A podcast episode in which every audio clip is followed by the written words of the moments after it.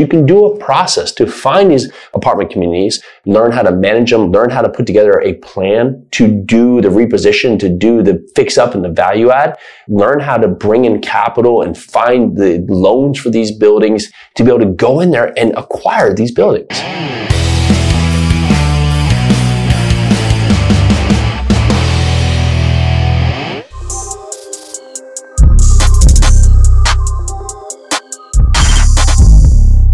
Jason Yarusi. This is the Live 100 podcast, the place that you come to break your bad habits, build your future momentum, and magnify your results. And today we're going to talk about how to grow in your real estate journey. And if you think about this, right, how many of you are sitting there right now and say, man, I want to get into real estate, right? I want to get into real estate. Well, if that's you, ask yourself the simple question of how does generic does that sound? I was like, today I want to eat food. Okay. What do you want to eat? But the hardest part here is that you don't know the answer because I'm assuming you've eaten food before, so you have some ideas of what you like here, but you haven't done the real estate, so you don't know exactly what you like to do. So it paralyzes you from going out there to taking any action. Or maybe you're doing one thing, right? Maybe you're a real estate agent or you're a house flipper or you're a wholesaler and you're not entirely happy, right? But you're stuck in that part because maybe you're doing the worst thing, which is you're doing good, but you're afraid to lose the ability of the good to go figure out what is great. And so what we had to do is that we had to believe in ourselves to just go try stuff right? It would be like you've all had kids, right? There's this funny thing is that my kids are connoisseurs of all kind of eating habits, right? They'll eat Chinese, they'll eat Thai food, they'll eat Mexican, they'll eat burgers, they'll eat, you know, they'll eat fast food because wherever they'll go, they'll eat chicken nuggets, right? And so we'll use that anywhere we go here, we're basically doing the same thing over and over again, just replicating the same thing that we've been doing to get us where we are in a different spot. And what we had to do was trust ourselves that, okay, we might not do well in this we might not do good, but I can go and I can try something, right? Maybe I don't go buy the home and flip the home myself, but maybe I go join on a team that's doing it, or maybe I go assist them or add value, right? I could go out there and take a course and learn how to wholesale and say, do I even like this? Do I want to go out there and learn how to wholesale? I could be someone who helps on the process with Airbnb is, right? I do that, right? And at least the exposure usually, and I trust in you, is that you understand what you like and you don't like. You might say, you know what?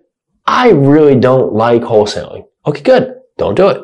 What's next? Let's try the next thing we don't like. Because if we do enough things that we don't like and we don't get stuck, that's the key piece, right? If you're doing something you don't like, stop, right? It's the craziest thing. It's the simple thing. But if you are doing something you don't like, well, find something else to do. And cause trust me, the next thing you do, you might not like either. Or maybe you're doing it right now and you're doing it and you like it and you might find in a couple months or a couple years that you're tired of. You move on, right? But your ability to go out there and try the next thing, right? So for us, we started, we're doing construction. We want to get into real estate, this broad word, right? This very big, big, big word of real estate here that we say we want to get into. And with that, we said, well, okay, I don't know, right? We saw these flipping shows, so I guess we should flip houses. Well, how do we do that? I don't know. So I guess we have to get our real estate license. So POE goes and gets her real estate license. Now, Nona on this, she's pregnant, so she goes and gets her real estate license. So here we are, we have a real estate license, but we realized we really didn't need a real estate license to do the flipping. In some ways it helps, in some ways it hurts, right? But we had done that. Okay, now she's an agent, right? She no longer uses it today because it doesn't serve where we're going. But at the time, it was action to take. And the action was the most powerful thing, most powerful thing forward because it got us started on some journey. And we have to understand that the journey that we get on, the journey that we start, starts to lead us in ways that we don't know are available because now we're at least on the road further along to where we want to go. Now, what happens many times, right? You've gone on the part where you've taken a wrong turn, right? You've hit a detour, you've hit a roadblock, you've hit construction, you've hit these other parts in your life here. You either turn around, you have to make a turn. Like that's going to happen in your real estate journey. You're going to start doing something and either it's going to kind of be on the right path and maybe you have to transition a little bit or it's going to be completely off. Like great. You're learning. You're discovering. And so with our real estate journey is that she gets her real estate license. We start doing these flipping projects. We're doing these very, very, very, very involved flipping projects. And so what we learned here is that, okay, cool. That was fun. However, with the time spent and all of our needs and all of our energy here on these massive six to 10 month transformation of these houses, we could basically make the same kind of money doing something much more simpler in a lot less time. Okay, stop doing the really complicated stuff do the simpler things because we've learned that the complicated things can be done in a simpler fashion and make the same amount of money, right?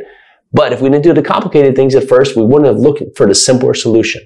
So we start doing the simpler flips and that's fine too. But then we start to do wholesaling because we wanted to do more activities, right? Because there was only so many flip projects we could find that was simple because of course everybody's looking for that. So we asked the question of wholesaling. Well, we didn't, really didn't like that. Like we were doing good with that, but we didn't like that either. Okay, what else is there? Oh, well, we start doing Airbnbs. We bought beach houses and started renting them out in short-term rentals. Oh, that's a lot of activity. So we started learning how to build some systems where a lot of the responses could be auto-generated. We could prepare for people coming without us having to be texting people at all times and days of the night here. So that was fine, but we didn't like the scalability to that. Well, POE meets someone at a REIA and now they are doing out-of-state rentals okay, well, we can try that. You see, we're dabbling, we're trying, right? It's like when you're making chicken, maybe you make chicken one way. What if you made chicken and just added a couple different spices? Or you bake something in different ways, right? Or you maybe you're making brownies, you add peanut butter, right? We're trying these things to just discover more ways that can lead us back to something that we like doing.